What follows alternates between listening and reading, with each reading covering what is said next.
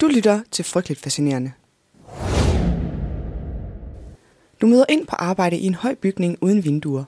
Men til gengæld er den veloplyst af en himmel af blege lysstofrør. Sammen med flere hundrede andre til aftenvagten.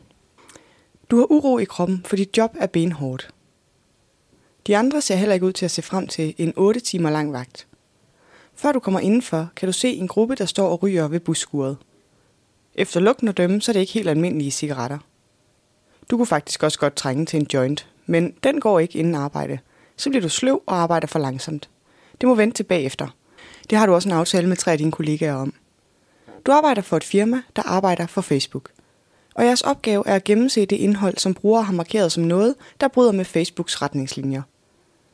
Og det er altså ikke for sarte sjæle. 8 timer med to stykker indhold i minuttet. Alt fra vold, stoffer og porno til konspirationsteorier, kvindehad og racisme. Du tager en dyb indånding, da du sætter dig foran din computer. Du har afleveret din telefon og dit smartwatch. Alle computerne er placeret i et åbent storrumskontor. Du gruer for, hvad du kommer til at se i dag. Velkommen til det her afsnit af Frygteligt Fascinerende, hvor vi dykker ned i den mørke verden af Facebooks moderatorer. Frygteligt Fascinerende er en podcast om alt det frygtelige, som alligevel fascinerer os. Her i Kort Fortalt giver jeg en kort intro til noget frygteligt fascinerende fra nær eller fjern historie. Velkommen til.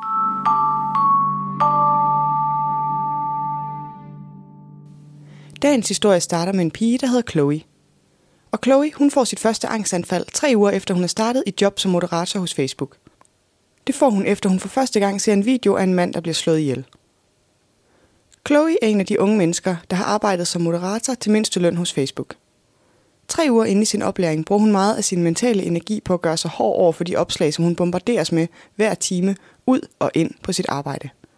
Billeder af vold, almindelig porno, ulovlig porno, hadfuld tale, vanvittige konspirationsteorier. Hun er ganske få dage fra at gå fra at være under oplæring til at være fuldtidsansat moderator. Og det er så her, hun ser videoen. Under en oplæringssession i slutningen af hendes oplæring.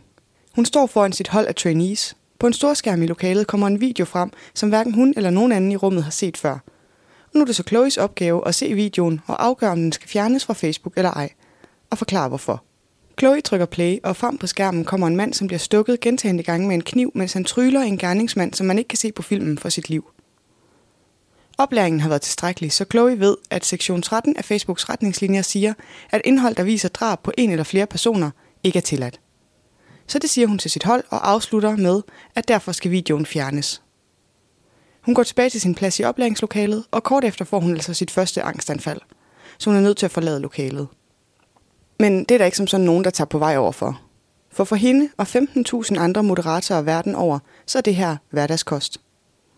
Det er dem, der sørger for, eller forsøger at sørge for, at du ikke behøver at se den slags, når du åbner dine sociale medier. Men det er altså hårdt arbejde, for det er ikke bare sådan lige at se opslag efter opslag med grafisk vold, seksuelt grænseoverskridende materiale, racistisk, misogynt og homofobisk propaganda. Og arbejderne, ja, de er underlagt sådan nogle tavshedskontrakter. De må ikke fortælle nogen om, hvad de ser. Faktisk så skal de helst ikke fortælle nogen om noget som helst af det, der foregår på de her centre. Heller ikke arbejdsforholdene. Arbejdspladsen er underlagt streng overvågning. I en undersøgelse af arbejdsforholdene på de her kontorer for indholdsmoderatorer, der taler en journalist fra mediet Verge med unge mennesker, for det er langt overvejende grad unge mennesker, der arbejder der, om arbejdsforholdene. Arbejdsdagene er lange, og atmosfæren er kaotisk. I flere interviews fortæller de, der arbejder som moderatorer, at hverdagen er præget af helt utrolig sort humor. Jokes om at begå selvmord for at slippe for at se flere videoer. Alt sammen en coping-strategi. I pauserne tyrer flere til hash eller til at drikke alkohol for at dæmpe nerverne. Mange udvikler, ligesom Chloe, angst allerede under deres oplæring, og resten er i det store og hele overladt til sig selv med at prøve at bevare deres mentale helbred i en storm af grænseoverskridende indhold, som de bliver udsat for hver dag. Og jeg mener det virkelig, når jeg kalder det en storm. De arbejder op imod krav om at gennemse virkelig mange stykker af indhold om dagen. Nogle af de højst rapporterede krav er 1000 stykker indhold på en arbejdsdag. Det svarer til et hver 30. sekund. Som om antallet i sig selv ikke skulle være nok, så er det benhårdt det indhold, de skal kigge igennem. Vold, porno, voldelig porno, ulovlig voldelig porno, mobning, racisme, homofobi. 8 timer om dagen med både nattevagter og weekendvagter og så til mindsteløn. løn. En af de opgaver, som moderatorerne synes var aller værst, og som man måske kan komme til at overse, når man tænker på content-moderatorer, så er det samtaler mellem voksne og børn, som algoritmen opdager, fordi de muligvis kan indeholde seksuel udnyttelse. Vi snakker private chatsamtaler mellem voksne europæere eller amerikanere, og så børn i Filippinerne, hvor de voksne mænd prøver at lokke seksuelle billeder ud af børnene med en låning på 10 eller 20 dollars som betaling. Hvor meget af den slags kan man egentlig holde til at læse i løbet af en arbejdsdag? Man kan ikke forvente af folk, at de kan arbejde hurtigt samtidig med, at karaktererne det indhold, de skal gennemse, er så voldsom. En anden tendens, som Verge-journalisten afdækker, det er, at blandt moderatorerne er der en tendens til at optage nogle af de konspirationsteorier og yderliggående overbevisninger, som de bliver eksponeret for under deres arbejde. De fortæller for eksempel om en moderator, som nu bruger alle sine pauser på at promovere ideen om, at jorden virkelig er flad. En anden er begyndt at sætte spørgsmålstegn ved, om holocaust overhovedet har fundet sted. Flere har købt våben og tænker i flugtruter, uanset hvor de er. Og ideen om, at 9-11 er et inside job, er også udbredt. De her arbejdere, de står i frontlinjen, mens vores samfund skal forsøge at tilpasse sig til en digital tidsalder. Der findes ingen fagforening med fokus på de udfordringer, som man står i, når man arbejder med voldsomt indhold på sociale medier. Alt, hvad moderaterne er udsat for, er et eksperiment. Som samfund skal vi tage stilling til, hvordan vi beskytter dem, der beskytter os. For selvfølgelig skal indholdet på de her platforme modereres.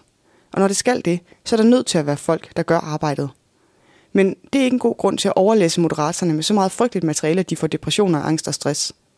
Løsningen er vel i virkeligheden simpel nok. Ansæt flere mennesker, så arbejdspresset på hver enkelt er mindre, og tag opgaven med at sikre deres mentale velbefindende alvorligt. Og før der kommer en heraf, jamen bliver det ikke meget dyrt, Maria, efter mig? Så jo, det gør det.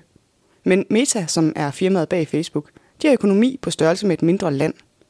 Ideen om, at de ikke kunne løse de her problemer, hvis de virkelig ville, er latterlig.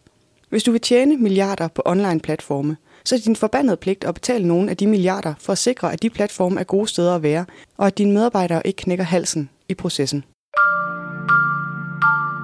Det var lidt om indholdsmoderatorer. Kort fortalt er frygteligt fascinerende. Researchet skrevet, optaget og redigeret af mig.